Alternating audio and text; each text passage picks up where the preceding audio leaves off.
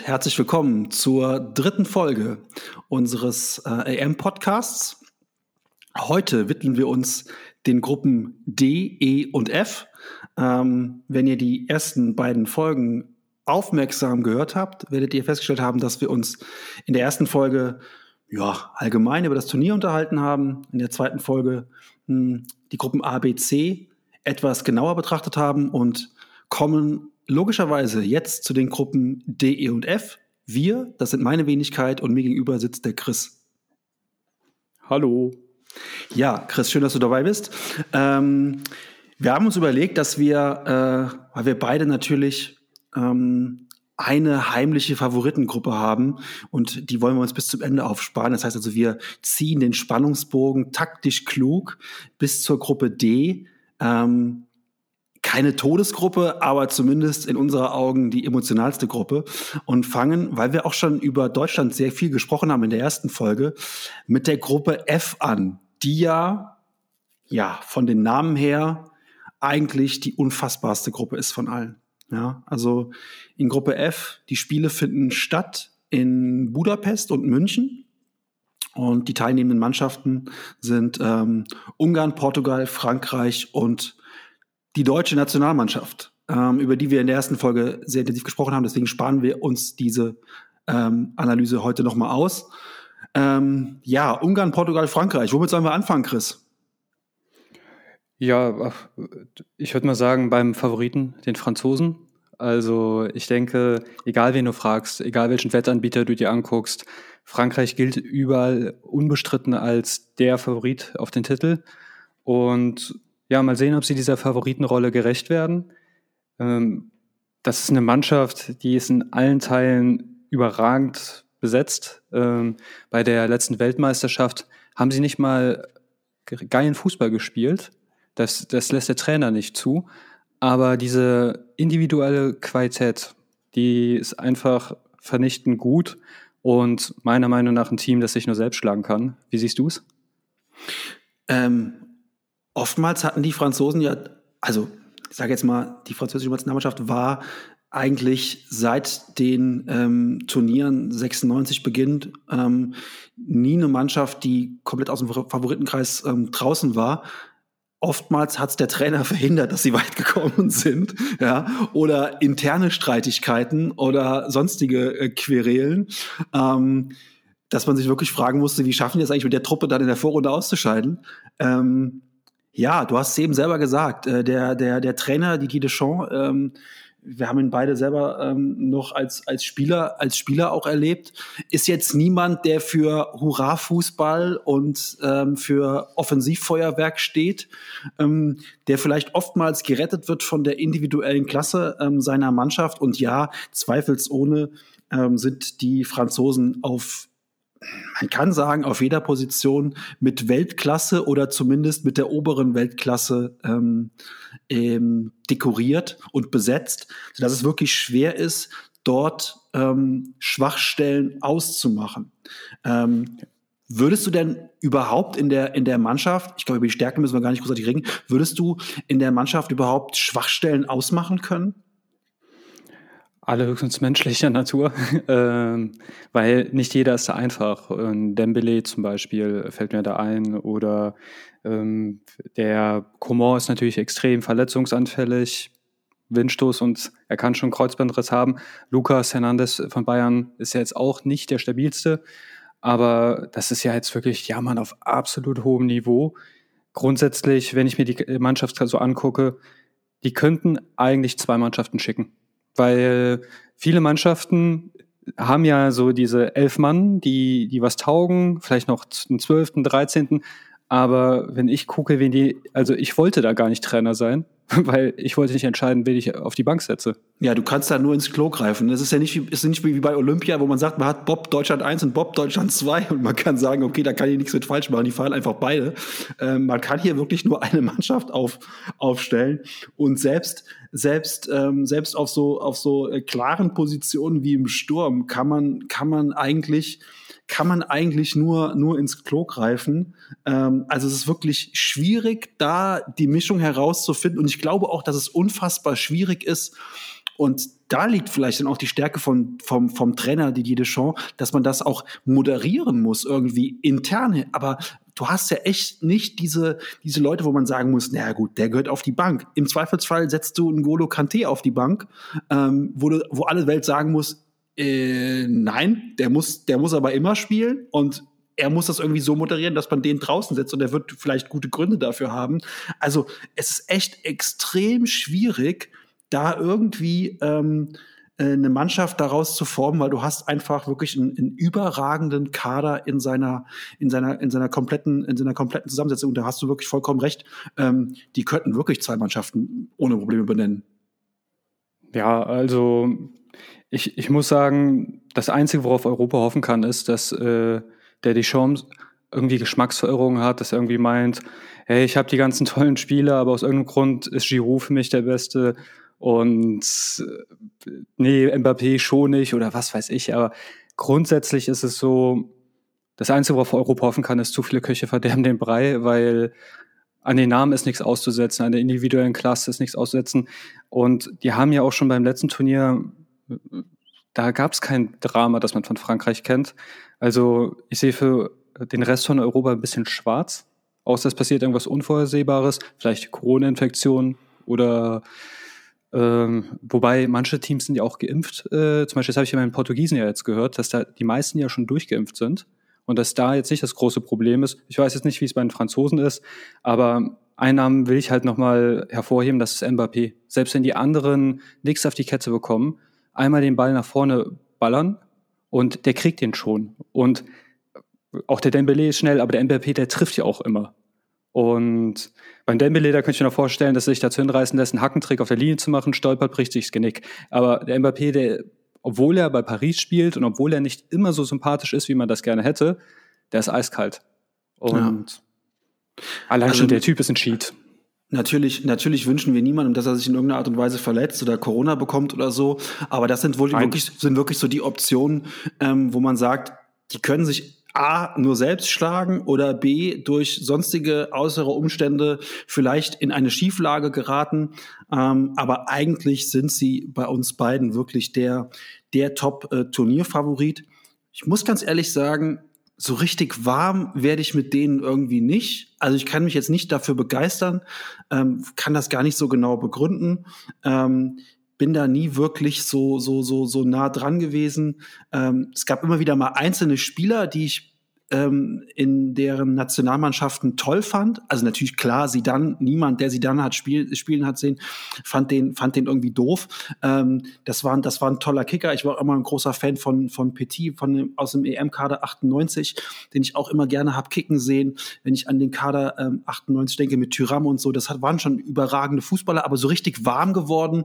Ähm, bin ich mit denen irgendwie nicht. Auch im jetzigen Kader ist jetzt keiner dabei, der mein Herz so richtig erwärmt wenn ich mir einen Spieler von denen aussuchen würde, und das ist jetzt wirklich auch der Captain Obvious, ähm, ich finde einfach echt einen Golo Kante, der hat, glaube ich, im Jahr 2014 den letzten Zweikampf verloren und ähm, ist einfach ein überragender Fußballer, muss man wirklich sagen. Äh, auch, glaube ich, menschlich, was man so liest, ein ganz bescheidener, ähm, äh, ja, wirklich ähm, geerdeter Mensch. Und ähm, den, der hat irgendwie mein, mein, mein Herz erwärmt und äh, für den könnte ich mich begeistern. Und so einen hätte ich, hätte ich gerne auch äh, in, in meiner Mannschaft. Ansonsten habe ich zu denen ein relativ distanziertes Verhältnis. Ähm, anders als zu den Portugiesen, zu denen ich hiermit so ein bisschen Gerd Delling-mäßig überleiten möchte. Wobei ich, ich mache nochmal einen kleinen Sprung zurück. Der, äh, wusstest du, dass der Kanté, das ist der einzige bei Chelsea in England, also in der Premier League kannst du ja mit den Bildrechten nochmal Steuern sparen äh, weil du die einzeln vermarkten kannst. Und der KNT will das nicht. Der macht das nicht. und mhm. wie sympathisch ist das denn? Also da, da kannst du eine Million mehr verdienen und darauf verzichtet er einfach. So nach dem Motto, ich habe ja genug. Mhm. Und ähm, sowas kommt ja bei mir immer sehr gut an. Und äh, ein weiterer Fun Fact, weißt du, wie man mich mit meinen limitierten Fußballfähigkeiten in der Grundschule teilweise genannt hat? Ähm, Holz Conte? nee, den gab's halt nicht, aber äh, Juri Djokaev. Ah, das ist aber auch wirklich, das ist wirklich naheliegend, Juri Djokaev. Ähm, ja. Gut, der, wahrscheinlich war der zu der Zeit, als sie dich so genannt haben, spielte der gerade beim FCK. du bist gemein, aber äh, ich glaube, es war einfach nur wegen dem Namen. Also wenn es um die spielerischen Fähigkeiten geht, dann hätte. Kennst du den Dicken von den Kickers? also ja. Also so selbstkritisch muss ich sein, aber nee, aber du hast recht. Also sympath sympathisch ist anders. Ich fand es auch total ätzend von Griesmann. Ähm, natürlich jetzt ich mit meinen kroatischen Wurzeln sehe es nochmal extremer, aber da kämpft sich in Kroatien über mehrere Elfmeterschießen, vier Millionen Land in ein WM-Finale und Griesmann macht ein Tor und der Freistoß davor war, ich würde sagen, 50 Prozent der Menschheit meint nicht berechtigt. Und er läuft dann zu den kroatischen Fans hin und macht sein Fortnite-Tänzchen mit der Loser-Geste auf der Stirn. Boah, das ist, das ist schon ganz, ganz, ganz böse unsympathisch. Ja, also, da kommt halt dann viel zusammen. Ne? Also äh, ja. ja. ich bin, bin damit auch nie wirklich, ähm, nie wirklich warm, warm geworden, aber das, ich kann das auch gar nicht so richtig begründen. Ähm, gut, ähm, kommen wir zu den, zu den Portugiesen, die ähm, auf allen Ebenen mein Herz irgendwie doch schon immer äh, mehr erwärmt haben. Ähm, weiß nicht, weiß ehrlich gesagt gar nicht warum, aber irgendwie, die waren mir immer sympathischer. Und ähm, ich finde es echt bitter, dass ähm, diese drei ja doch Mannschaften, die man gerne im, äh, im weiteren Turnierverlauf weit kommen sehen möchte, in der Gruppe schon aufeinandertreffen, wobei natürlich auch dadurch die Gruppe äh, enorm aufgewertet wird. Aber Portugal ist für mich ähm, ja äh, in den letzten Jahren echt noch mal gewachsen. Für mein Gefühl hatten die den EM-Titel 2016 nicht so wirklich ähm, auf dem Sender und haben mich da auch nicht wirklich überzeugt. Ich will nicht sagen, dass es Griechenland 2.0 war, aber es ging schon so ein bisschen in die Richtung. Ähm, jetzt sehe ich es ein bisschen anders. Und manchmal ist es ja auch so, dass man sich ähm, im Nachhinein erst solche Sachen erarbeitet. Wie siehst du das bei, bei Portugal? Ich finde die Überleitung ein bisschen interessant, weil du hast gesagt, äh, Sympathieträger. Und ich glaube, gerade ein Pepe oder ein CR7, das sind ja schon Leute, die ein bisschen polarisieren, sagen wir es mal. Ähm, aber natürlich, klar, Portugal gehört, ja, ich würde sagen, schon zu den Top Ten Mannschaften dieser Welt. Ich finde, wenn ich sehe, was für hervorragende Techniker die haben, und ein CR7, dann wundere ich mich ehrlich gesagt, dass die immer relativ unspektakulär spielen. Also wenn du einfach nur die Namen guckst, dann denkst du dir, das sind alles diese Kicker. Bei FIFA, haben die dann diesen Spezialbewegung Fünf-Sterne-Ding, da äh, Hacke spitz und so weiter, aber es ist ja doch eher immer ein bisschen unspektakulär und vielleicht trocken, manchmal ein bisschen mühselig. Und ich sehe sie auch tatsächlich, ich kann mir da nicht helfen, ich würde sagen, Deutschland äh, schätze ich stärker ein. Vielleicht aber auch, weil ich bei Portugal dem einen oder anderen attestieren möchte, dass er ein bisschen overrated ist. Also ich weiß, ich, da kriege ich Reprise vom Sahel, aber ein Joao, Joao Felix, da, da wird immer so getan, als sei es der super große Weltstar. Bei FIFA endet er irgendwann bei 98 Punkten in meinem Karrieremodus. Ähm, warum macht er das nie, wenn, wenn ich mal Sky Atletico gucke? Also liegt es daran, dass Diego Simeone seinen Spielern verbietet, schön zu spielen, aber ich meine, der wird als einer der absoluten Weltstars da gehandelt und ich sehe es nicht. Also auch, ähm, das, äh, gut, das ist jetzt zwar wieder Frankreich, aber Paul Pogba äh, wird ja auch immer so getan, als sei das der geilste Achte auf der Welt. Ich sehe es nicht. Also, wie geht's dir dabei? Also, ähm, ich habe jetzt von Joao Felix, um das Beispiel mal zu benennen, oder um bei dem Beispiel kurz zu bleiben, habe ich noch nicht so viel Spiele gesehen, um da irgendwas zu, zu sagen. Ich weiß, dass er noch sehr, sehr jung ist. Der könnte, glaube ich, sogar noch U21 spielen. Ähm, äh, wenn ich ihn gesehen habe, das war aber noch, ähm, bevor er zu Atletico gewechselt ist. Ähm, ich meine, das waren viele ähm, Euroleague-Spiele aus der letzten Saison ähm, aus der vorletzten, muss ich jetzt noch sagen, ähm, da fand ich ihn schon für sein Alter herausragend gut.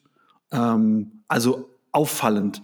Und ähm, ich finde dann immer so ein bisschen schwierig, wenn die dann so hochgejazzt werden als der neue Messi. Das ist immer so das Level, was man dann haben muss. Der, der, der Balkan-Messi oder der, der, der, der, der, ähm, weiß ich nicht, der, der, der Alpen-Maradona. Das sind dann immer so die Niveaus, die man dann so hat. Finde ich schwierig. Ähm, ich wünsche dem, äh, dass er sich einfach ein bisschen entwickeln kann und ähm, ja, der hat bestimmt noch ähm, Potenzial, aber was ich halt gesehen habe, technisch von Ballbehandlung her, fände ich den schon für sein Alter einfach herausragend gut.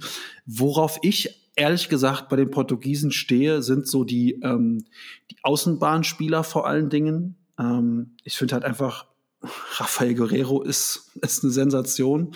Ähm, den den, den finde ich richtig, richtig gut. Ähm, und ähm, klar, vorne drin, ähm, André Silva, wer, wer bei der Eintracht 25 plus Tore macht und normalerweise damit, wenn es nicht diesen bekloppten Lewandowski geben würde, locker Torschützenkönig geworden wäre. Ähm, das ist schon echt eine Hausnummer. Und da muss mir keiner mit Farmers League kommen und so. Die musst du erstmal machen, diese Buden. Und dann bist du einfach ein, ein, ein Stürmer mit herausragender Qualität. Und da haben wir noch nicht über Cristiano Ronaldo gesprochen, die man unsympathisch finden kann, wie auch immer. Aber die sportliche Leistung muss man einfach mal äh, anerkennen.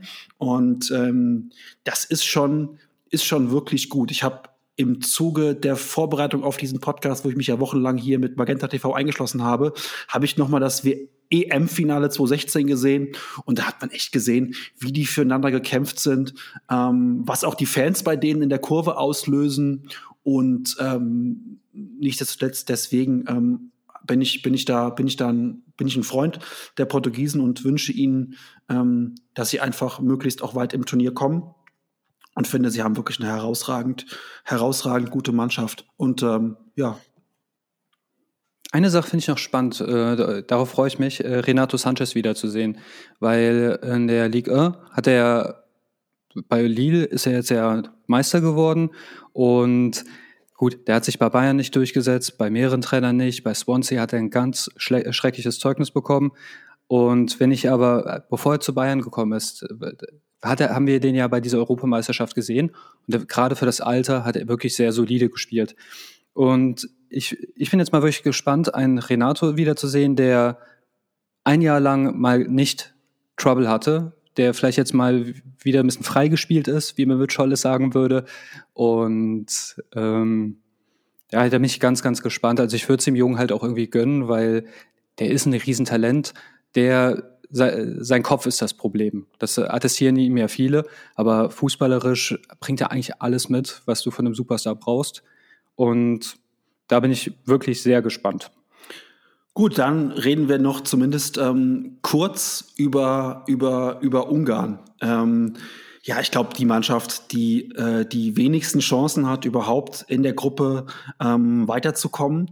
Ähm, wir haben eben im Vorgespräch festgestellt, ja, Ungarn, äh, worüber reden wir eigentlich da? Und dann so, ja, äh, Adam Scholei, den kennt man ja aus Mainz und so, ja, der ist ja ganz gut. Und dann, ja, natürlich das Supertalent äh, Schoboslai, äh, der ist ja bei RB und so. Ja, und dann ist uns aufgefallen, Schoboslai ist gar nicht dabei. Also der hat es gar nicht in den Kader geschafft ist wohl verletzt, haben wir dann herausgefunden.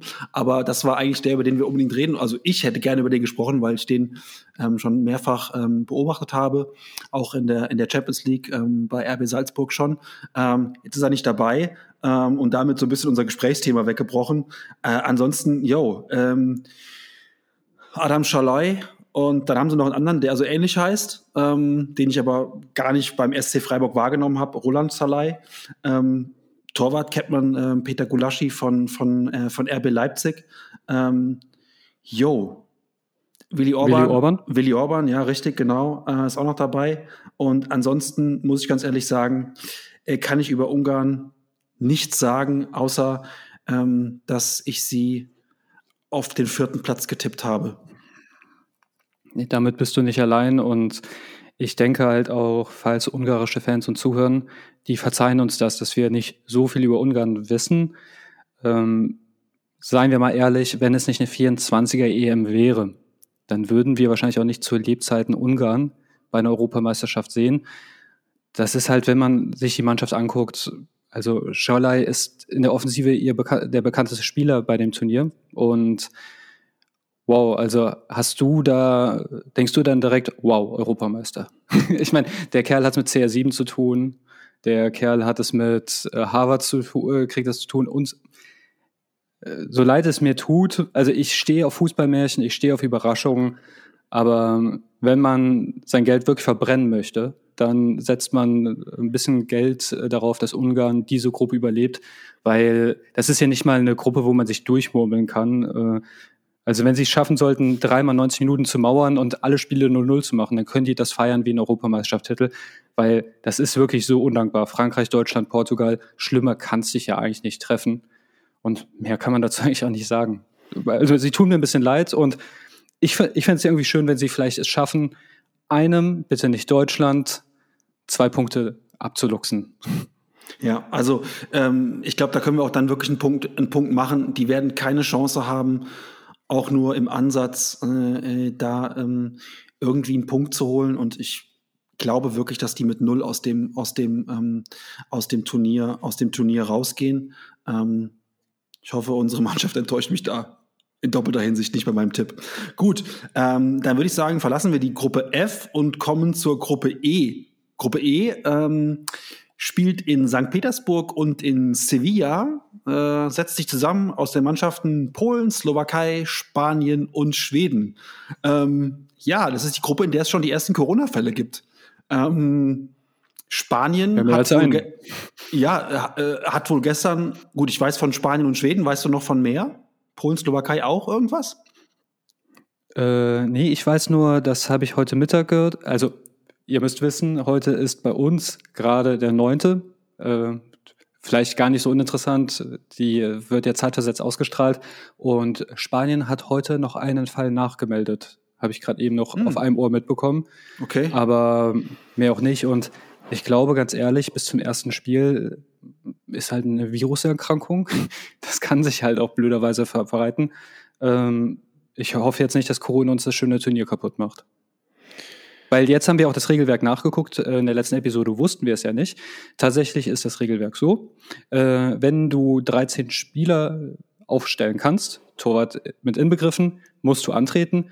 Kannst du das nicht, musst du, äh, wird das Spiel um 48 Stunden verlegt und wenn dann keine 13 Spieler zu, zusammenkommen, weil es keine Wunderheilung gab, dann wird das Spiel 0 zu 3 gewertet. Und malen wir mal bitte nicht den Teufel an die Wand, aber es wäre echt blöd, ne? Ja, also vor allem natürlich auch für die, für die, für die Erkrankten, ähm, weil man die Folgen ja überhaupt nicht abschätzen kann. Je nachdem, wie heftig die Infektion dann verläuft, ähm, kann man nur hoffen, dass das wirklich ähm, ähm, gut ausgeht. Ich kann das nicht wirklich einschätzen, wie das Leben in so einer Bubble ist. Ich glaube aber, dass die Hygienekonzepte schon sicher sind ähm, und dass man einfach sagen muss, okay, äh, das ist nun mal jetzt so angelegt, das Turnier, das ist nun mal so geplant. Ähm, man kann sicherlich über Sinn und Unsinn da in dem, in dem Zusammenhang streiten und es hätte sicherlich auch andere Konzepte gegeben, die, die möglich gewesen wären. Aber ich hoffe jetzt einfach mal, dass die Spanier ähm, da glimpflich rauskommen und es nicht Einfluss hat auf deren Leistung, wobei ich mir das ehrlich gesagt kaum noch vorstellen kann, denn die sind gestern zum Testspiel mit der U21 eingetreten. Ähm, jetzt werden sie wohl zum Teil in Quarantäne sein. Sie müssen, sie müssen abgeschottet aus dem Turnier ähm, also abgeschottet mit dem, mit dem Rest, müssen sie individuell trainieren, in kleineren Gruppen wohl. Ähm, jetzt spielen die am äh, kommenden Montag, spielen die ähm, schon das Auftaktspiel gegen Schweden. Die Schweden haben wohl auch Fälle oder einen Fall, von dem man wohl weiß, aber es, ist, es wabern wohl Fälle rum. Also auch da ist noch nicht ganz klar, wie das Spiel überhaupt ähm, ob das Spiel überhaupt stattfinden kann in dem, in dem, ähm, in dem Ansatzbereich, in dem es jetzt momentan liegt, äh, nämlich Montag um 21 Uhr. Jo, ähm, versuchen wir mal den Kader der Spanier abseits von Corona und der ganzen Thematik zu bewerten. Ähm, für mich überbewertet und ich glaube spätestens Viertelfinale Endstation. Liege ich mich? Okay, äh, ist das ist das eine steile These? Ja, steil auf jeden Fall. Also äh, der Begriff überbewertet ist natürlich erklärungsbedürftig. Was, warum meinst du? Warum ist Spanien überbewertet? Ähm, ich sehe zum Beispiel, ähm, ich sehe zum Beispiel einen Kader, der in meinen Augen, ähm, ja, ich will nicht sagen überaltert ist, aber vielleicht so ein bisschen überspielt, überspielt ist. Ähm, ich sehe vor allen Dingen eins, nämlich keinen guten Torwart und ähm, auch wenn ich selbst kein Torwart war, ähm, bin ich ein großer Fan davon, immer eine Achse auf dem Platz zu haben. Und ähm, die sehe ich, äh, die sehe ich weder im Tor noch in der Innenverteidigung. Und damit sind die für mich aus dem Favoritenkreis mehr oder weniger raus. Wobei, also der Gea, gut, ich bin jetzt selbst kein Freund von ihm, aber der Gea gehört ja schon angeblich zur Weltspitze, habe ich bei Twitter zumindest so gelesen. Äh, Unai Simon, wenn ich es richtig ausspreche, der wird natürlich nicht spielen, weil De Gea spielt, aber ist ja ein riesiges Talent. Und jetzt, wenn ich die Innenverteidigung gucke, Also Laporte von Manchester City, da hast du ja jemanden. Äh, Pau Torres Riesentalent. Äh, dann der Gaia ist ja auch feilschnell. Dann Thiago in der Mitte, Koke in der Mitte, Rodri in der Mitte, Dani Olmo, Ferran Torres. Also ich, ich kann eigentlich nur eine große Schwäche daraus hinten und das ist immer dieselbe. Keinen guten zentralen Stürmer. Also wenn Alvaro Morata, das könnte ihn das Genick brechen, dass äh, die wie bei der U21 EM, die haben ja gegen Portugal total das Spiel gemacht. Tick-Tack, Tick-Tack, Tick-Tack, treffen aber das Tor nicht. Irgend so ein kaltschnäuziger Typ fehlt den halt regelmäßig. Ähm, die müssten eigentlich mal, keine Ahnung, vielleicht, vielleicht irgendein Brasilianer oder irgendwen, der, oder jemand, der hochgewachsen ist, einbürgern, damit die mal einen richtigen Neuner haben. Weil das ist Jahr für Jahr bei denen immer die Schwäche. Ähm, als sie so erfolgreich waren, da haben die ja auch mit zwei Gartenzwergen, äh, die haben zwar ganz Zeit getroffen, aber Villa und Torres sind ja jetzt keine Riesen, ne? Hm. Und das limitiert dich natürlich in manchen Situationen, gerade wenn der Gegner mauert. Dich dann mit deinem Tiki-Taka durchzukombinieren, das ist schwer. Und es ist halt schon schöner, wenn du dann jetzt so wie Skandinavier oder meinetwegen auch die großgewachsenen Kroaten steckst eine Flanke, köpfst ihn rein. Ähm, manchmal ist Fußball halt auch ganz einfach und gerade da, wo der Fußball einfach sein muss, können die Spanier das nicht gewährleisten. Aber grundsätzlich, ich finde schon, dass sie auf allen Positionen du durchweg gut besetzt sind. Ähm, man kann natürlich sagen, bei manchen Sachen Spielern vielleicht ein bisschen überaltert oder ein bisschen overrated. Aber stark sind die schon, finde ich. Ja, also natürlich ist Spanien immer noch ähm, eine, eine, eine bockstarke Nationalmannschaft ähm, mit ähm, herausragenden, herausragenden Individualkönnern. Vielleicht liegt es auch einfach an meiner persönlichen Haltung zu, der, zu dieser Nationalmannschaft, ähm, dass die mich nie wirklich begeistern konnten, überzeugt haben und äh, ich sag's, ich sag's schon wieder, äh, mein Herz, mein Herz mit ihrer Spielweise gewinnen konnten. Ähm, da sind einfach in meinen Augen wirklich, äh, vor allen Dingen auch im, im Defensivverbund, ähm, zu viele, zu viele offensichtliche, für mich offensichtliche ähm, Schwachstellen. Ähm, und ähm, klar haben die mit, mit, mit, mit Koke und Thiago ähm, und Dani Olmo auch ein, ein, gutes, ein gutes Mittelfeld. Und die sind natürlich auch alles ähm, äh, Passmaschinen vor dem Herrn. Aber ich glaube, dass du, ähm, um dieses Jahr den Titel zu gewinnen, ein bisschen mehr, ein bisschen mehr haben, haben musst als das. Und das sehe ich bei den Spaniern irgendwie nicht. Jetzt kommt die Corona-Sache noch hinzu. Das bestärkt mich eigentlich noch in meiner Meinung, dass, wenn es richtig blöd läuft, die in der Gruppenphase rausgehen. Klammer auf, uh, setzt jetzt drauf, dass die Europameister werden. Klammer zu. Aber in einem Punkt gebe ich recht, irgendwie, ich hatte auch irgendwie das, äh, ich als Bayern-Fan oder Bayern, äh, ja, man, doch, man kann schon Fan sagen. Äh, Thiago war ja immer ein Streitthema. Die einen haben den heilig gesprochen, Weltfußballer, und ich bin ja bei dem Level, dass ich sage, Weltklasse ist hochgegriffen. Sauguter Spieler, aber Weltklasse, das ist halt ein Prädikat, das kriegen von mir maximal 10, 20 Spieler weltweit. Und da sehe ich ihn nicht. Also es ist halt auch, ich weiß nicht, wie es dir geht, Rodri, wenn ich ihn sehe, überzeugt er mich jetzt nicht so, dass ich sagen muss, oh, Rodri, das ist ja eine Maschine, ähm, der, also das sind alles schon solide Namen, aber ja, Begeisterung, irgendwie, dass der irgendwas Verrücktes macht, was ich nicht erwarte. Äh, so wie so ein Pirlo zum Beispiel. Erinnerst du dich noch an Pirlo? Äh, der hat einfach mal einen Ball vergessen. gehalten. Wer war das? äh, äh, man könnte ihn ja verdrängt haben, weil er einem sehr häufig wehgetan hat. Aber wenn ich sehe, was ein Auge der hatte und wie der gespielt hat, oder meinetwegen auch Luka Modric, klar, der wird jetzt auch ein bisschen älter. Aber oder damals auch Xavi Iniesta, die haben total wahnsinnige Sachen gemacht. Und vielleicht haben die die Messlatte so hoch gesetzt, dass du und ich das nicht sehen. Aber Grunde genommen, natürlich ist das eine mega solide Mannschaft.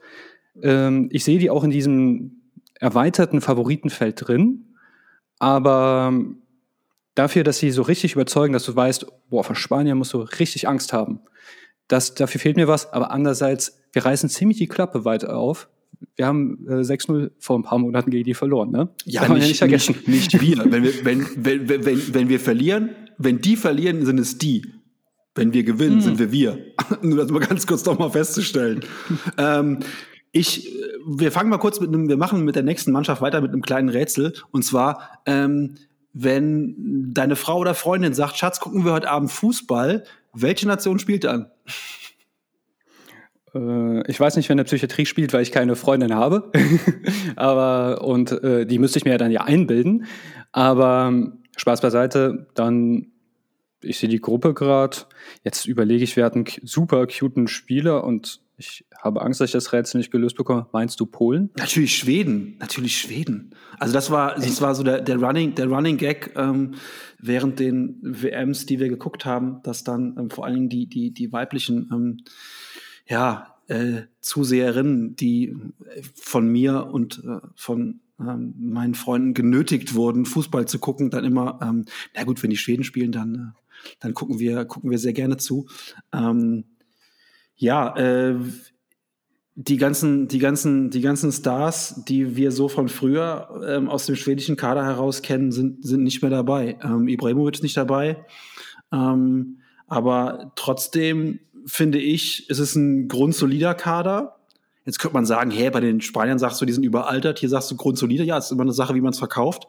Ähm, äh, wenn man den schwedischen Kader so durchgeht, ähm, viele kennen wir aus der Bundesliga oder kennen wir früher aus der Bundesliga. Markus Berg, früher beim HSV gespielt. Ähm, inzwischen 34, da bin ich eben fast vom Stuhl gefallen, dachte ich so, wow, ey Jan, wie alt bist du denn geworden? Ich kann mich noch erinnern, als der HSV den geholt hat ähm, als U21-Torschützenkönig. Inzwischen ist Markus Berg 34.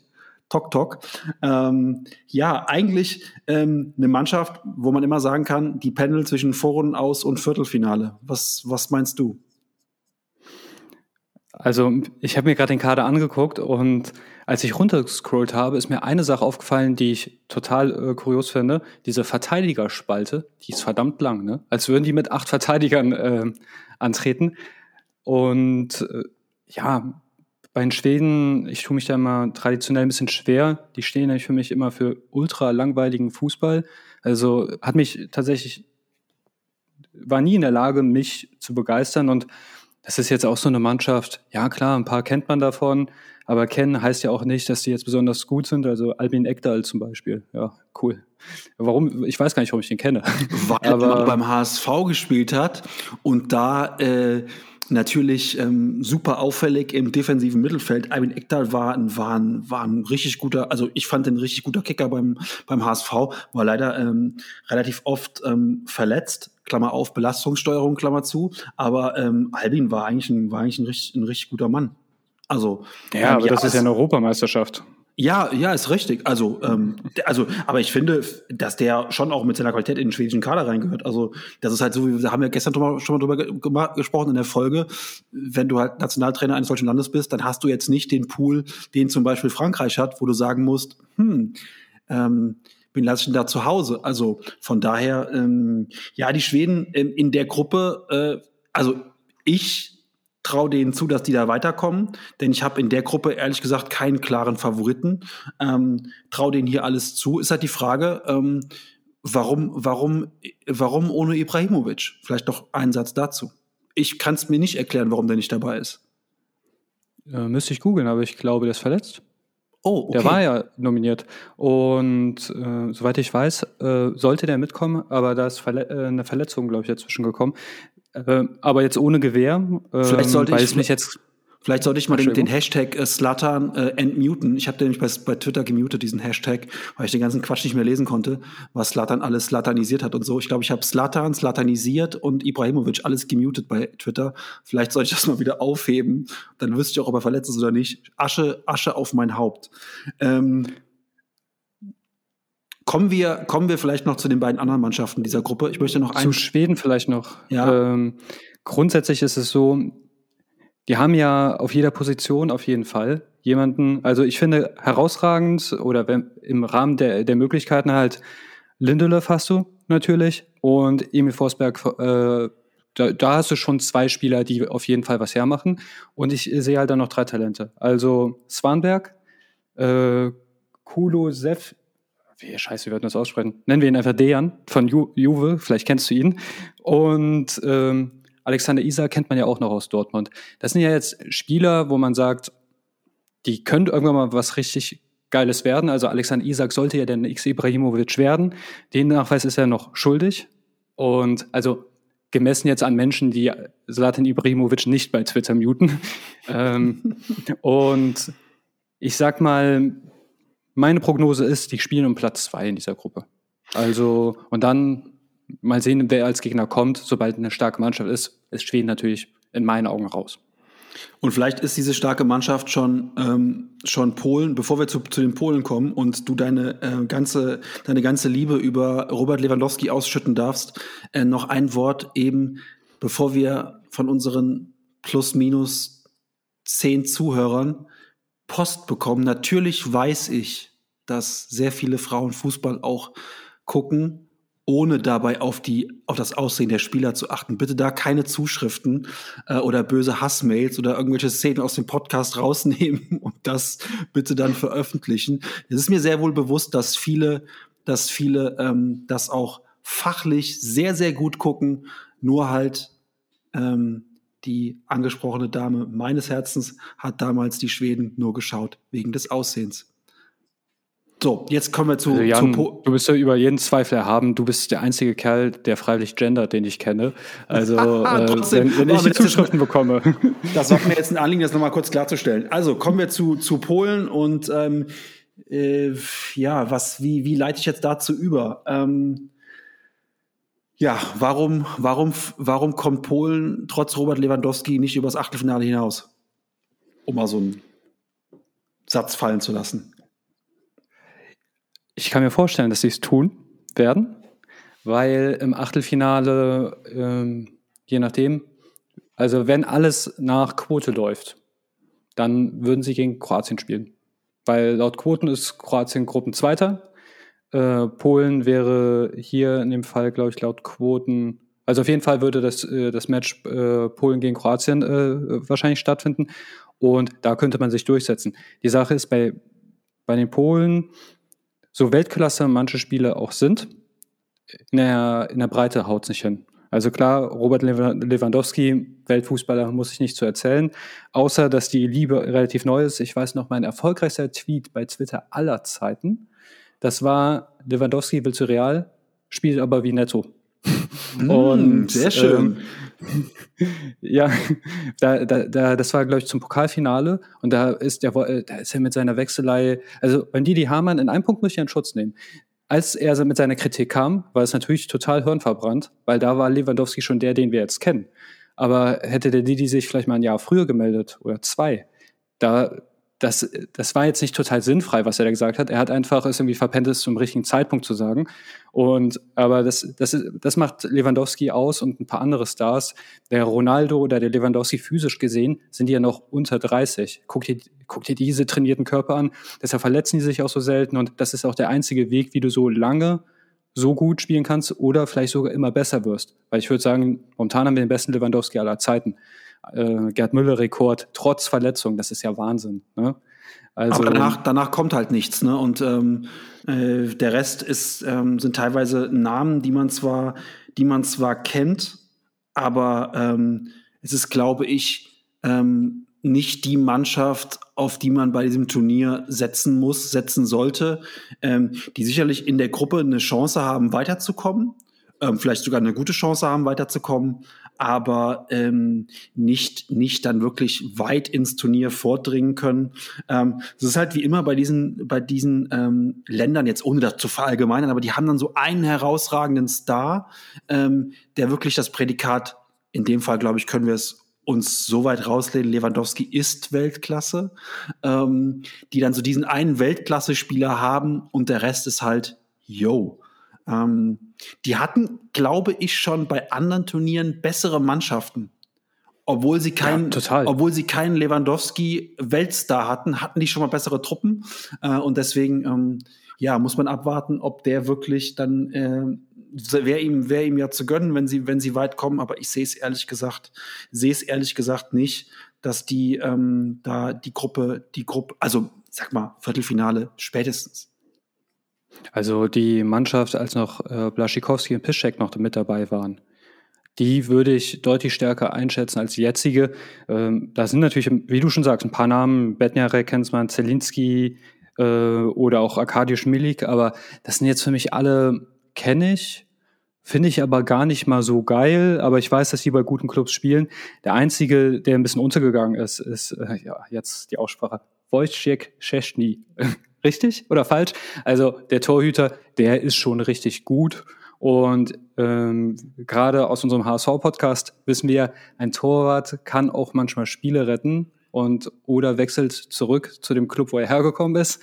Und der, da haben, die haben schon zwischen dem Pfosten einen, der alles andere ist als ein Pieplitzer. Und natürlich ein guter Stürmer und ein guter Torwart allein reichen nicht. Aber diese Gruppe ist homogen und ja, ab und an ist es ja so, dass ein geiler Spieler alle mitziehen kann. Ich kann es mir ehrlich gesagt bei Polen nicht so gut vorstellen, aber ja, also maximal Viertelfinale. Vielleicht ist aber auch früher Schluss. Also das hängt natürlich immer vom Gegner ab und so ein bisschen von, vom Verlauf. Aber nach dem Viertelfinale ist meiner Meinung nach definitiv Schluss bei Polen. Sprechen wir ja dann jetzt noch über den eigentlich schon feststehenden Gruppen vierten Fragezeichen, um mal so einen Reportersatz zu, zu bilden. Slowakei. Ähm, also sehe ich eigentlich fast keine Option, dass die die Gruppe überstehen können. Natürlich weiß man jetzt nicht, ich sag's wieder, äh, Corona und so, äh, Spiele werden nachher 0 zu 3 gewertet, keine Ahnung, kann alles passieren, aber Stand heute, Mittwoch, 9.6., sehe ich keine Option für die Slowakei ähm, weiterzukommen. Da sind sicherlich Namen, die wir aus der Bundesliga kennen, ja. Ähm, da ist äh, vor allen Dingen Duda zu nennen vom, vom, vom ersten FC Köln. Ähm, aber, yo, dann wird's auch schon wird's auch schon etwas etwas dunkler. Ähm, Skriniar ist vielleicht noch jemanden, den man kennt von von von Inter, ein ähm, ja relativ verhaltensauffälliger Innenverteidiger. Ähm, also den kann ich mir schon, den kann ich mir schon im, im, im, in so einer Innenverteidigung in der EM sehr gut vorstellen. Der ähm, zieht auch nicht zurück. Ähm, und natürlich ähm, etwas alt, aber trotzdem immer noch ein guter Spieler, Marek Hamschik. Ähm, viel mehr zur Slowakei fällt mir nicht ein. Und jetzt kommt deine Expertise.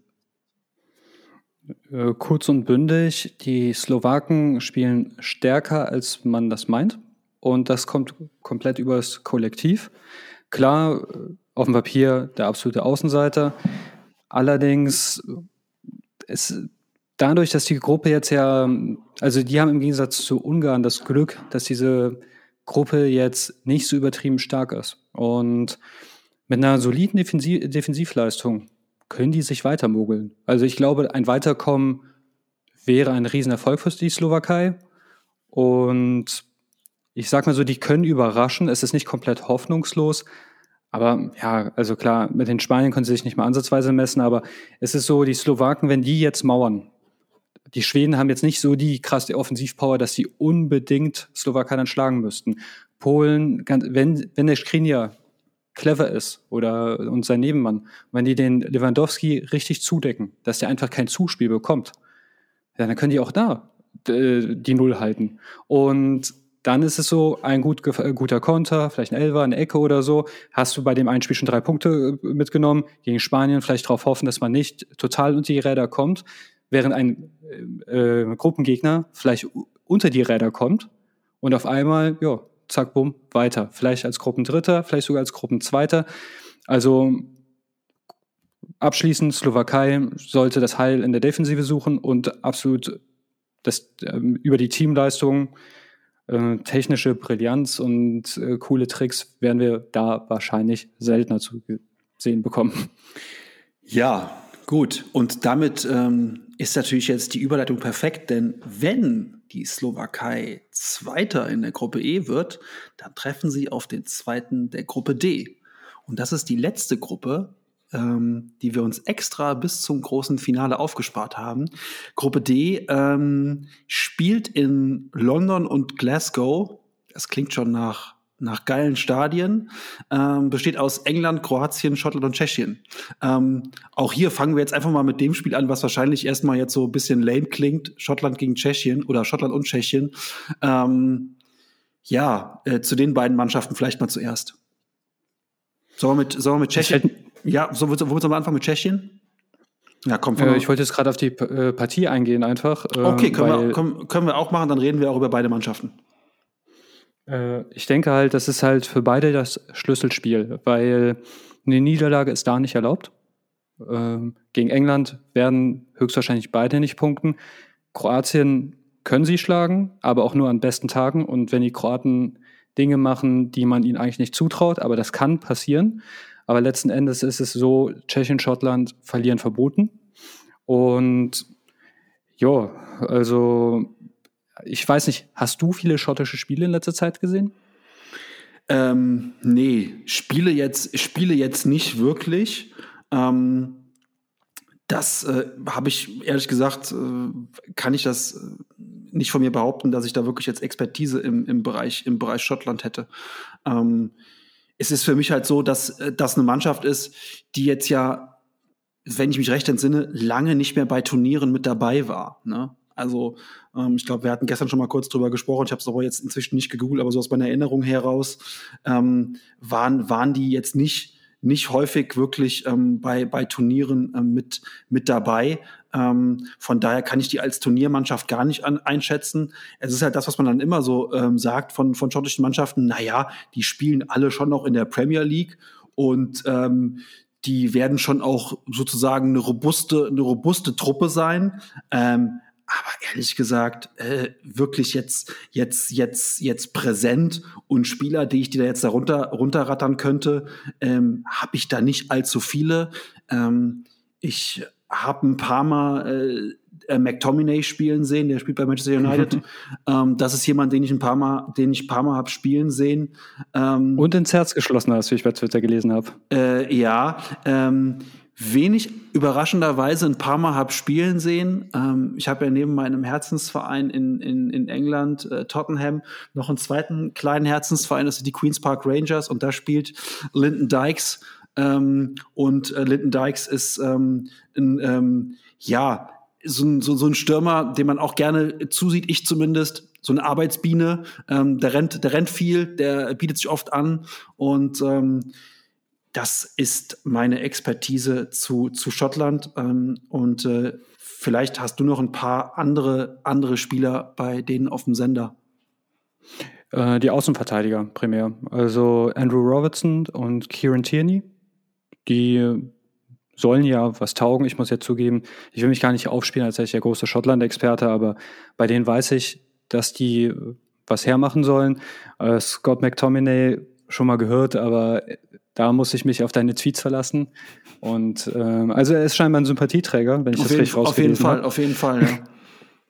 ja, und äh, Billy Gilmour ist halt natürlich auch talentiert, aber ja, 19-jähriger Jung, der, ich glaube jetzt kaum, dass der das Turnier total für die umreißen kann. Aber da mache ich auch gerne den Sprung direkt zu Tschechien. Das ist halt auch eine Truppe, wo ich sagen würde, klar, kennst du auch ein paar Spieler, und Darida kennt man zum Beispiel, Jakub Janktu, Sucek, Kral, äh, Patrick Schick, Adam Hlojek. Aber ja, ich weiß nicht, wie es dir geht, aber das klingt manchmal eher dann so wie einem Versprechen, weil man weiß, dass die, die Spieler irgendwann mal gut im Manager-Modus werden.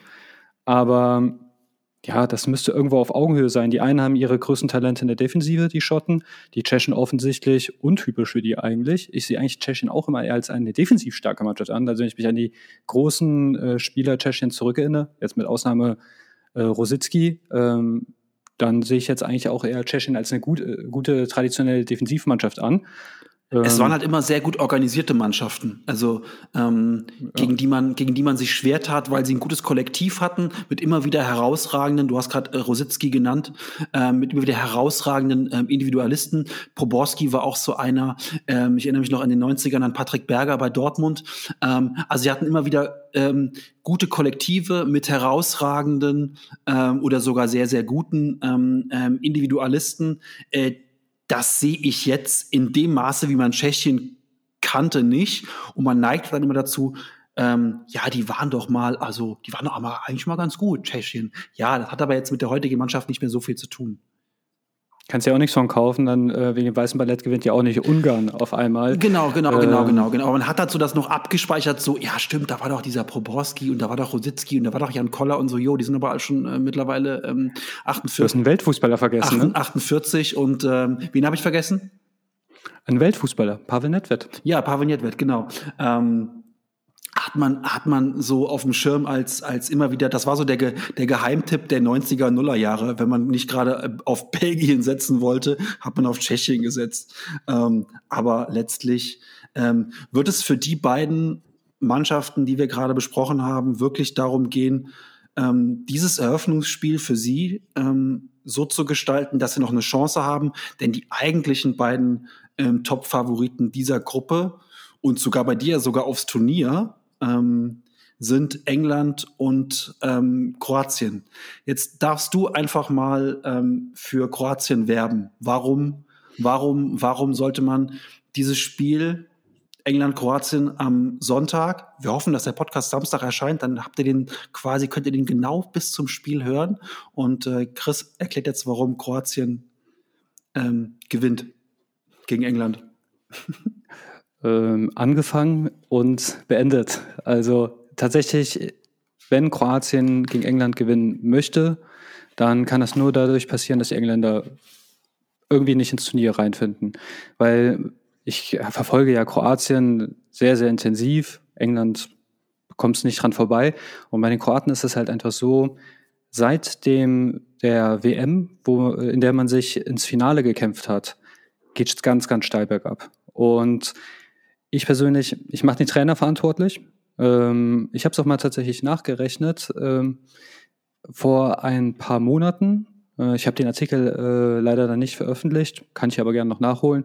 Da war er eher im unteren Drittel, wenn es um den Punkteschnitt geht. Und das kroatische Offensivspiel, was ja eigentlich immer die Stärke dieses Landes war, das krankt wie die Sau. Man, man muss jetzt gucken, gegen Belgien hat man kaum aufs Tor geschossen. Man tut sich auf einmal gegen in Anführungsstrichen, bitte jetzt nicht böse sein, Fußballzwerge auf einmal richtig schwer, verliert äh, Duelle, die man nie, niemals verlieren dürfte. Und die, wenn Kroatien England schlagen möchte, dann tatsächlich weil sie irgendwie total gut ins Turnier finden und die Engländer es nicht schaffen oder weil diese, dieses Duell Kroatien-England ein bisschen vorbelastet inzwischen ist, dass sie da irgendwie einen Spirit rausholen und die Engländer vielleicht ein bisschen Angst vor den Kroaten haben. Das kann, das ist das Einzige, was für Kroatien sprechen würde. Aber momentan muss man sagen, äh, Kroatien ist nominell der Zweitplatzierte in der Gruppe, wenn man sich das momentan anguckt, mit, den, mit diesem Mittelfeld, das wenn nicht sogar zum Besten gehört, was dieses Turnier zu bieten hat. Also man muss ja schauen, ich gucke mal gerade den Kader rein. Modric, klar, Weltfußballer, vielleicht ein bisschen veraltet, äh, ein bisschen in die Jahre gekommen, aber spielt ja immer noch sehr, sehr stark. Kovacic, vierfacher Champions League-Sieger, wobei, wobei er natürlich dreimal davon im Finale auf der Bank war, aber ich würde schon sagen, es ist ein solider. Marcelo Bro Brozovic ist für mich jetzt einer der underratedsten Spiele überhaupt, weil ähm, das ist jemand, der sechs und acht spielen kann, weil er zugleich sau zweikampfstark ist, aber halt auch ein Auge hat, äh, wie ein Spielmacher. Und der Nikola Vlasic zum Beispiel ähm, kennt man ja auch, ähm, ist ein sehr flinker Spieler. Ich glaube, ihm gehört auch ein bisschen die Zukunft. Orsic äh, spielt bei Dynamo, trifft trotzdem so, so häufig, dass man den einfach inzwischen kennt. Also dieses Mittelfeld, darüber muss hier keine Sorgen machen. Und Ivan Perisic, ich denke, äh, lange Zeit wurde er als Perry, Perry Shit verschrien. Aber ich sag mal, seit dem Triple-Gewinn, der ohne ihn wahrscheinlich nicht möglich gewesen wäre, hat er sich auch in die Herzen der größten Hater gespielt. Aber ja, äh, offensichtlich reicht das alles nicht, um ein gutes Offensivspiel äh, momentan äh, an Land zu bringen. Und da hilft es auch scheinbar nicht, dass man mit Andrej Kramaric, der meiner Meinung nach die beste Saison seiner Karriere gespielt hat, den hat man vorne drin stehen. Brekalo hat bei Wolfsburg Riesenschritte gemacht. Ante Rebic ich denke, ein Spieler, den man immer gebrauchen kann, der vielleicht polarisiert und vielleicht auch nicht durch seine Spielintelligenz auffällt. Also für mich ist das ja der, der kroatische Poldi. Ein Schuss, tödlich, sauschnell, aber jetzt, jetzt nicht so einer, der, der großartig nachdenkt, sondern der einfach mal draufhält und manchmal ist das genau das Richtige. Und trotz dieser hervorragenden Spieler krankt die Offensive furchtbar. Und ich, ich glaube tatsächlich oder ich prognostiziere, ähm, dass Kroatien gegen England richtig unter die Räder gerät. Und mit richtig meine ich wahrscheinlich vier Tore eingeschenkt bekommt. Ähm, was, was ich beobachte, die kroatische Mannschaft natürlich nicht so, bei weitem nicht so intensiv, wie du das ähm, tust. Ähm, ähm wenn meine, ich sage jetzt mal, meine Mannschaften, zu denen ich gehalten habe, gegen Kroatien gespielt haben, war mein Bauchgefühl immer so uh, unangenehm. Das gibt jetzt heute mal schön auf die Hölzer. Ähm, weiß auch nicht warum. Jetzt will ich gar nicht sagen, dass die Kroaten immer so eine Tretertruppe sind, aber so vom, vom Gefühl her, ähm, das ist so, wenn man, wenn man gegen Uruguay spielt, da weiß man, was passiert. Da gibt's halt das, also das wird halt, sag ich mal, wenn du da gewinnen willst, dann muss es auch wehtun. Ähm, das war immer so mein, mein Bauchgefühl. Aber meine Hoffnung, wenn man gegen Kroatien spielt, war immer, die haben immer einen Fliegenfänger in der Kiste. Also das war so mein Bauchgefühl immer.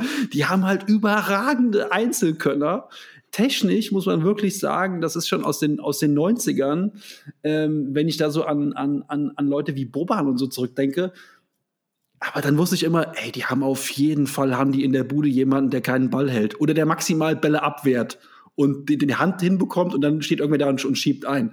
Ist die Torwartposition immer noch so die Fliegenfängerposition bei Kroatien? Äh, ich würde sagen, mit der letzten WM hat sich das geändert. Also äh, ohne den hervorragenden Torhüter wäre man sehr früh rausgeflogen. Also ich meine, man ist im Elfmeterschießen ja auch logischerweise weitergekommen und da hat man, hat man schon jemanden gehabt, der Bälle fangen kann und ähm, mit, der hat ja bei AS Monaco gespielt, total overrated. Nur das Blöde ist, seit der WM, am Anfang war der Kalinic Torwart Nummer eins. Da hat man gesehen, das bringt nicht viel. Und der Livakovic, der gilt als ein Riesentalent. Also der könnte irgendwann mal auch bei einem großen Club spielen. Das Blöde ist, dass er mal für den einen oder anderen Bolzen oder für die eine oder andere Slapstick-Einlage tatsächlich zu haben ist. Und das hat man auch in der Qualifikation gesehen oder in der Nations League. Äh, man hätte ja tatsächlich total überraschend äh, fast Portugal geschlagen. Und auf einmal nach einer Ecke in der 90. Minute macht Livakovic Dinge, die man von einem kroatischen Torhüter erwarten kann. Und ja gut, äh, es ist halt einfach so, in, in vielen südlichen Ländern ist es so, dass die coolen Jungs vorne spielen und die dicken und unbeliebten halt eher in die, in die Abwehr gerückt werden. Wobei, das wird dieser aktuellen, dieser kroatischen äh, Mannschaft nicht gerecht. Ähm, man hat mit äh, Bradaric auf der Linksverteidigerposition einen super talentierten Spieler. Joschko Guardiol kennt der eine oder andere vielleicht aus FIFA. Ab nächstem Jahr kennt ihn jeder, weil er zu Leipzig wechselt. Gilt auch als ein sehr, sehr großes Talent. Lovren und ist ein bisschen Jahre gekommen, aber sollte man schon kennen, hat ja bei Liverpool gespielt. Äh, Versalco ist halt auch in meinen Augen, wenn er fit ist, ein sehr guter Rechtsverteidiger. Also von den Namen her müsste man eigentlich da jetzt nicht die total katastrophalisch kroatische Defensive erwarten. Es ist halt aber auch so, die Kroaten sind im Aufbauspiel immer für einen guten Fehlpass zu haben, immer mal dafür, oh, vielleicht grätsche ich den um und äh, weil ich die Nerven verliere und einer fliegt dann vom Platz und dann geht alles durcheinander. Ähm, und das versucht, glaube ich, der Zlatko Dalic zu kompensieren, indem er die extrem tief stehen lässt und sagt, ey, ich habe schnelle Jungs, technisch stark, die können kontern. Das Blöde ist, Kroatien steht so weit hinten, ähm, dass man wirklich sehr wenig Gegentore fängt. Aber früher oder später wird es trotzdem bimmeln, weil Kroatien Kroatien ist. Und bei den Kontern ist es so, äh, dass der Ball immer auf den Flügel geschlagen wird und dann eine Flanke in die Mitte geschlagen wird, die kein Abnehmer findet. Weil da ist kein Mario Mandzukic mehr. Und weiß nicht, es ist halt ein bisschen unkreativ. Es, äh, man müsste, vielleicht sind Kovac und Dalic auch ein bisschen verwandt, weil diese, dieses äh, schon fast ähm, gezwungene auch über die Flügel gehen und so gut wie nie durch die Mitte, obwohl man so ein brillantes Mittelfeld hat. Was eigentlich müsste man ja meinen, da kann man sich durchpassen mit dieser Truppe. Und trotzdem wird immer auf die Flügel gegangen, dann kommt die Flanke, die wird dann in den Rücken gespielt, aber dann zu weit, also nicht so, dass es clever ist. Äh, ein Kopfballungeheuer steht da auch nicht mehr. Und da, deshalb momentan, ich würde sagen, man hat ein, eine große Wumme mit einem Riesenmagazin, aber aus irgendeinem Grund ist Sand im Betriebe. Und ich, das kann natürlich jetzt sein, dass sich das zum Turnierbeginn alles so hier, wir haben jetzt den WM, den EM Spirit und alles ist jetzt anders. Aber ich glaube, das wird eine Quellerei und naja, also es könnte tatsächlich sogar sein, dass man äh, gegen Tschechien oder Schottland sein blaues Wunder erle erlebt, weil man es einfach verpasst, in Führung zu gehen und in Rückstand gerät. Und dann wird es schwer. Und bei England ist es halt so, ich habe so viele Spiele gesehen, das ist eine Wundertüte. Ich erinnere mich, Kroatien hatte jahrzehntelang nicht in, in Zagreb verloren. Auf einmal kommt Theo Walcott da an und äh, Kroatien verliert erstmalig im eigenen Stadion, dann ist es noch ein 4-0. Ich kann mich aber auch genauso gut daran erinnern, dass die Kroaten die äh, Engländer niederringen oder dafür sorgen, dass die äh, eine war es EM oder WM verpassen in Wembley. Das sind ganz, ganz verrückte Spiele. Aber wenn alles jetzt mit der aktuellen Form der Engländer und der Kroaten, dann ist es halt so, dass Kroatien komplett unter die Räder kommt. Ich hoffe es nicht. Aber vielleicht ist es auch eine Überleitung zu England, außer du möchtest noch was zu Kroatien sagen. Nee, ich habe ähm, hab dir da den Vortrag gelassen, weil du deutlich mehr über die kroatischen Spieler ähm, äh, sagen kannst, als ich das kann. Ähm, ich habe meine, meine Meinung dazu gesagt. Ähm, freue mich einfach auf dieses, auf dieses Spiel, weil damit auch direkt so ein Knaller, das sind ja die Spiele, die man sehen will. Ne? Und gerade für England, ähm, von denen ich ehrlich gesagt nicht so überzeugt bin, wie du das anscheinend bist, ähm, die ich für eine sehr gute Mannschaft halte, die auch im Turnier sehr weit kommen kann.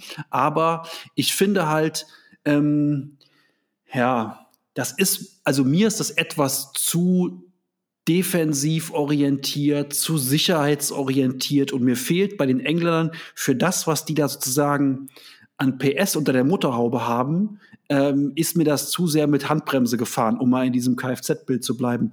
Denn letztlich ähm, gibt es in meinen Augen weniger, wenige Mannschaften, wenige Kader äh, vor allen Dingen, die eigentlich ähm, so viel versprechen, wie das die Engländer tun. Also wenn man einfach mal so die, die Offensivreihe an, an jungen, auch einfach geilen Kickern durchgeht, dann kommt man relativ schnell auf so Namen wie einen 17-jährigen Jude Bellingham, wie, äh, wie ähm, Mason Mount, äh, von Chelsea, wie Phil Foden, wie äh, Raheem Sterling, der mit 26 schon zu den Älteren in dem Kader gehört, wie Marcus Rashford von Manchester United.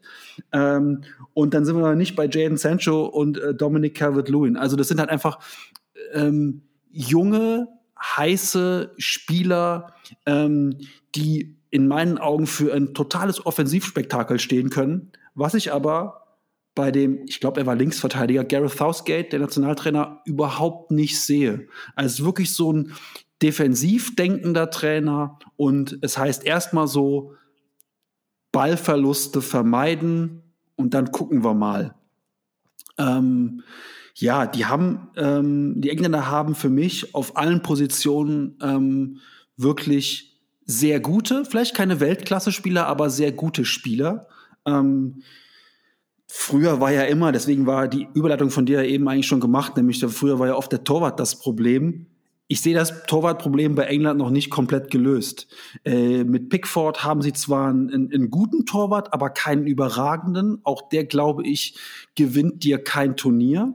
Ähm, Dean Henderson würde ich eigentlich viel, viel lieber im Tor sehen von, von Manchester United, den ich übrigens auch für viel besser halte als, als David De Gea, ähm, der, glaube ich, einfach nur spielt, weil er der größere Name ist und die größere Ablösesumme damals gekostet hat. Ähm, und der Prophet im eigenen Lande immer so wenig gilt, um mich mal kurz hier so e-, zu echauffieren. Ähm, aber ansonsten, ja, die haben auch mit, mit, mit Luke Shaw auf der linken Seite einen sehr, sehr guten Außenverteidiger. Was die Engländer vor allen Dingen haben, ist, wenn man ähm, eine Mannschaft sucht, wer hat die meisten geilen rechten Außenverteidiger, dann müsste man immer nach England gucken. Die haben alleine da mit Kieran Trippier und Kyle Walker zwei überragende Rechtsverteidiger. Äh, und da sind wir noch nicht bei Trent Alexander-Arnold, der, glaube ich, jetzt gestern verletzungsbedingt abgereist ist und nicht bei der, der EM, nicht bei der EM spielen kann. Ähm, yo, also ähm, früher war immer so das englische Problem, man hatte, man hatte ähm, überragende Spieler, ähm, die aber dann letztlich in Turnieren nie zu Mannschaften wurden. Und äh, jetzt hat man halt, glaube ich, ähm, nicht mehr eine ganz so gute, ähm, also natürlich immer, immer noch überragende Spieler, aber nicht mehr die, die so herausstechen, ähm, außer natürlich Harry Kane klar. Also ähm, diese Mannschaft steht und fällt mit Harry Kane. Ähm, jetzt werden viele sagen, das muss er ja sagen. Ja, muss ich auch sagen, weil es einfach so ist. Also er ist nun mal ähm, der, der Säulenspieler, der Spieler, der diese Mannschaft auf ein anderes Niveau hebt, wenn er dabei ist. Und der diese Mannschaft schlechter macht, wenn er nicht dabei ist. Ähm, ich weiß, dass ihn viele kritisch sehen, weil er bei der letzten WM Schützenkönig wurde, nur mit elf Meter. Aber hey, die Engländer haben jemanden, der Elfmeter schießen konnte. Das hatten sie jahrelang nicht. Also von daher ist das schon für die schon ein Quantensprung. Ähm, und er hat einfach, und das muss man wirklich sagen, er ist erst 27 und er hat jetzt noch mal sein Spiel im letzten Jahr so verändert, auch durch den Trainerwechsel in seinem, in seinem Verein, dass er von einem reinen Abschlussspieler ich sag mal so Typ Alan Shearer, der da steht im 16er und dann mit einem Kontakt ist das Ding drin. Das hat er immer noch, aber er hat inzwischen auch die Fähigkeit, sich fallen zu lassen auf eine, auf eine offensive Mittelfeldposition. Teilweise auch an die Mittellinie lässt er sich fallen, ähm, nimmt die Bälle mit dem Rücken zum Tor an, verteilt dann auf nach vorne stürmenden. In seinem Verein ist es oft, oft Zorn gewesen. Ähm, und hat auch ein überragendes Auge. Der hat Diagonalbälle drin. Ähm, also er ist aktuell für mich direkt nach Robert Lewandowski der beste Stürmer auf der Welt. Ähm, und die Zahlen geben das auch her, die meisten Tore, die meisten Vorlagen. Ähm, mit Harry Kane kann so ein Turnier ähm, für die Engländer wirklich einen sehr, sehr positiven Verlauf nehmen. Allerdings, mh, er hat auch ab und zu Verletzungen. Und jetzt hat er dieses Jahr seine Auszeit schon genommen. Äh, ich hoffe, das war's dann für das Turnier, dass er jetzt nicht nochmal sich, sich verletzt, weil ähm, ich glaube, ohne ihn haben sie einfach keine Chance, wirklich im Turnier weit zu kommen. Wenn er dabei ist, ähm, ist es in meinen Augen eine andere Mannschaft. Ähm, denn letztlich äh, weder, weder, weder Rashford, der eine leicht andere Position spielt, ähm, und schon gar nicht ähm, Calvert Lewin äh, können, können ihn da irgendwie adäquat ersetzen. Ähm, ich bin gespannt auf, auf Raheem Sterling, von dem ich eigentlich sehr, sehr viel halte, ähm, wie der dieses Turnier bestreiten wird. Und ähm, als Tipp gebe ich einfach mal, wenn er denn häufig zum Einsatz kommt, was ich einfach mal hoffe, ähm, Jack Grealish. Ähm, jemand, den man nicht so auf dem Schirm hat, spielt bei Aston Villa noch, wird aber, glaube ich, in der Sommerpause wechseln zu irgendjemandem, der viel Geld hat. Das sind in England ja eigentlich alle. ähm, der äh, sieht so ein bisschen aus, hat so eine, so eine 90er Jahre Popper-Frisur noch, so nach hinten gegelte Haare. Ähm, das sieht man schon mal in England nicht so gerne auf dem Platz. Neigt dazu häufig mal zu Theatralik. Punkt zwei, den man nicht gerne in England auf dem Platz sieht. Ähm, aber eigentlich ein geiler Kicker und ähm, wundere, wundere mich so ein bisschen, warum der mit 25 noch bei Aston Villa spielt. Ähm, auf den sollte man vielleicht mal das eine oder andere Auge werfen, wenn er denn zum Einsatz kommt. Ähm, bei Harry Kane, ich bin bei weitem ja nicht so ein großer Fan, wie du es bist, aber ich, ich kann schon akzeptieren, dass das ein sehr, sehr guter, wertvoller Sturm ist. Aber äh, warum er England vielleicht ein bisschen besonderer, besonders macht, das fehlt nämlich den Spaniern und der, äh, den Kroaten momentan. Er macht das Spiel, ähm, das Offensivspiel unberechenbar. Du hast nämlich auf den Flügeln, also heute ist ja eigentlich, die Flügelspieler sind zurückgezogene Stürmer oder Halbstürmer. Und Rashford, Sterling, schnell, quirlig, kreativ. Und du kannst aber bei den Engländern genauso gut auch einfach mal den Ball in die Mitte pölen. Und der riesige, wuchtige Kane, der ist auch da. Aber, obwohl er so ein wuchtiger Kerl ist, ist er jetzt nicht technikbehindert. Also er kann auch was mit dem Ball anstellen und das ist wertvoll. Also du kannst eine hohe Flanke reinschlagen und versuch mal den Kane, der angelaufen kommt, zu verteidigen. Vor allem, wenn die jetzt zum Beispiel gegen Spanier spielen und der Innenverteidiger ist 1,70 Meter groß. Viel Spaß gegen, äh, gegen Kane. Äh, das wird schrecklich. Aber es ist auch jemand, der wie Jan Koller den Ball ablegen kann. Also du, du bist auf jeden Fall variabel im äh, englischen Angriffsspiel. Und das ist momentan toll. Ich sehe trotzdem auch, ähnlich wie du, Southgate ist für mich genauso ein Spielverderber wie die Champs. Weil du hast ja eigentlich so eine Truppe, die, das sind ja wie 11 Silve oder 23 Silvesterraketen und du darfst hier nicht losballern. Ähm, verhaltenes Spielen passt nicht wirklich zur DNA, aber hat es bei Frankreich auch nicht und trotzdem hat es gereicht. Und auch die individuelle Klasse ist hier sehr groß. Ähm, ähnlich wie bei den Italienern ist es aber so, all die großen geilen Spieler, die in frühen Jahren, ähnlich wie die Italiener, auch schon sehr früh liefern, sie sind aber noch nicht beim Zenit angekommen. Da ist noch viel Entwicklungspotenzial. Open Bellingham, ein Sancho, äh, Calvert Lewin, wie ich gerade eben gelernt habe, ich hätte den Levin nämlich genannt, äh, oder Mason Mount, die, die sind in ihrer Entwicklung ja noch relativ am Anfang. Und das ist, da, daran könnte es ein bisschen scheitern, genauso wie an diesem, ja, ich nenne es mal Cool Funk Ghetto Rap Gehabe. Ähm, um das zu erklären. Der Sancho, der Bellingham, der Sterling, das sind ja alle so Jungs, denen ist die Frisur vielleicht wichtig, der Instagram-Account, das Wesentliche. Und ich glaube, um ein solches Turnier zu gewinnen, musst du fokussiert sein. Und das könnte denen das Genick brechen. Das sind halt junge Kerle, die halt auch immer noch Flause im Kopf haben. Und nichtsdestotrotz, wenn der Trainer es schafft, als großer Spielverderber, die wirklich zu disziplinieren und die auch wirklich alle das abrufen, was sie können, dann ist da halt eigentlich eine geile Europameisterschaft vorprogrammiert. Aber natürlich kann es auch komplett anders kommen bei den Engländern. Das haben wir in den letzten Folgen auch schon mehr als einmal besprochen. Das Schöne ist halt, und, wenn sie, wenn sie ja. ausscheiden, dann mit Drama. Ne? Also sie scheiden nicht so sang- und klanglos aus mit einem 0 zu 3, sondern die scheiden dann irgendwie in der Verlängerung aus mit einer roten Karte und ähm, schießen noch irgendwie ein Eigentor. Also wenn, dann geht's halt nur mit Drama. Und apropos Flausen im Kopf, manche haben auch Flausen auf dem Kopf. Ich habe jetzt zu dem, um im Bild zu bleiben, Phil Foden hat sich jetzt die Frisur von Paul Gascoigne von der EM 96 machen lassen. Also die Haare ganz kurz und dann so ein bisschen blondiert, äh, leicht gräulich. Ähm, sieht aus wie Paul Gascoigne 96. Ähm, so viel zum Thema Flausen im und auch teilweise Flausen auf dem Kopf. ja, also ich glaube, wir sind uns einig. England und Kroatien ähm, gehen in der Gruppe, gehen in der Gruppe wahrscheinlich, wahrscheinlich durch. Und ähm, du sagst, England kann sich nur selbst schlagen. Ich bin ein bisschen defensiver, aber natürlich ganz tief in meinem Inneren ähm, wünsche ich dieser Nation und äh, diesem Land einfach, dass sie mal weit kommen, ähm, weil es einfach auch mal wieder geil wäre. Vor allen Dingen ähm, Finale in England so ein bisschen, ich weiß nicht, ob es tabellarisch geht, aber England gegen Deutschland im Endspiel wäre halt schon auch geil. So. Ja, wobei ich denke, das wäre für Deutschland wirklich ein sehr, sehr großer Erfolg, wenn man es wirklich so ja, auf jeden schafft. Fall. Ist nicht auch, auch, für England wäre das ein großer Erfolg, ins Finale einzuziehen. Das ist, glaube ich, also. Also laut den Buchmachern ist tatsächlich England weit vor, vor, vor Deutschland momentan. Wobei, ja, gut, Buch mal hin oder her, Deutschland hat auch eine sehr geile Gruppe, äh, Truppe. Und es ist halt wirklich, also jetzt, wo wir wirklich über alle gesprochen haben, äh, kann ich ja wirklich das nochmal zusammenfassen, wer diese großen Favoriten für mich sind, ohne jetzt großartig äh, das zu sehr zu strecken. Aber Italien kann es sehr weit schaffen, Belgien, Niederlande, äh, England meiner Meinung nach auch. Kroatien, wenn sie sich fangen, dann können die sich wirklich hässlich durch ein Turnier durchquellen und auch sehr weit kommen. Dafür müssen sie sich aber mal fangen.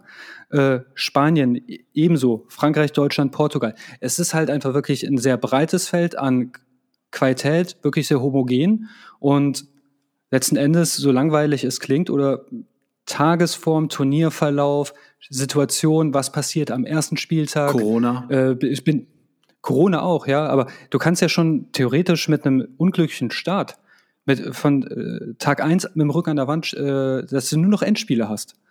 Ist auch möglich. Und sowas kann das ja total beeinflussen. Oder jemand, der, ich glaube, war es damals Mario Gomez, ich bin nicht sicher, aber wenn du im ersten Spiel einen einhundertprozentigen vorbeipülst und die Presse sich auf dich einschießt, auch das kann was mit dir machen. Und wie gesagt, falls Deutschland zum Beispiel auch Frankreich besiegen sollte, dann auf einmal ist Deutschland der Top-Favorit und die Franzosen, denen wird der Druck eingeredet und dann ändert sich das ganze Turnier. Das heißt, es wird sehr, sehr spannend und es kann auch sehr, sehr überraschend werden. Ja, also ähm, vielleicht, du hast das jetzt sehr schön zusammengefasst, unsere letzten, unsere letzten, ähm, ja, wie, viele Stunden haben wir jetzt? Drei, drei Stunden, dreieinhalb Stunden, die wir ähm, uns mit den Gruppen äh, beschäftigt haben. Ähm, letztlich, meine Hoffnung ist, dass es irgendwie ein geileres Turnier wird als das letzte das war die WM 2018. Ähm, also die nicht nur wegen unseres Ausscheidens in der Gruppenphase für mich ja, relativ öde und langweilig war. Ich hoffe einfach auch da auf ein, auf ein, besseres, auf ein besseres Turnier mit mehr Spielen, die uns in Erinnerung bleiben werden. Warten wir es ab. Ähm, wir werden jetzt dann Freitag und Samstag und Sonntag die ersten, die ersten Spieltage mit großer Spannung verfolgen. Vielleicht schauen wir am, am, am Sonntag, wie wir das Spiel England gegen Kroatien notfalls via Zoom oder sonst irgendwie zusammen gucken können. Ähm, ja, und dann melden wir uns einfach nach dem ersten Spieltag wieder und zerlegen unsere eigenen Thesen, wenn, wenn, wenn Kroatien England, wenn alles anders wenn kommt. Kroatien England 3-0 geschlagen hat und äh, äh, Slowakei plötzlich auf Tabellenplatz Nummer 1 steht und Nordmazedonien hat Österreich weggehauen und dann gehen wir nochmal in Klausur und sagen dann, warum das so passiert ist, was wir dann in der Vorwoche doch ganz anders besprochen hatten. Deswegen wünschen wir euch allen einen wunderbaren äh, EM-Start. Ähm, wir hoffen, dass eure Mannschaften gut ins Turnier starten. Und jo, dann hören wir uns nach dem ersten Spieltag wieder. Ja, viel Spaß beim Spiel und ich hoffe, auch wenn ich, ich hoffe, dass Kroatien nicht abgeballert wird. Ich will einmal nicht im Recht sein. Und ich werde mich hüten, das Spiel mit dir zusammen zu gucken, weil du siehst, dass, also, wenn Kroatien spielt oder Deutschland unter Druck gerät, dann bin ich unberechenbar. Du willst mich nicht in deiner unmittelbaren Nähe haben. Ja, dann bist du wie so ein kroatischer Innenverteidiger bei der EM 96 äh, mit Nasenpflaster. Oh ja. nämlich, nämlich extrem gefährlich. Gut, in diesem Sinne dann euch allen, ähm, euch allen eine schöne Restwoche und ähm, jo, einen guten Start ins Turnier. Tschüss. Tschüss.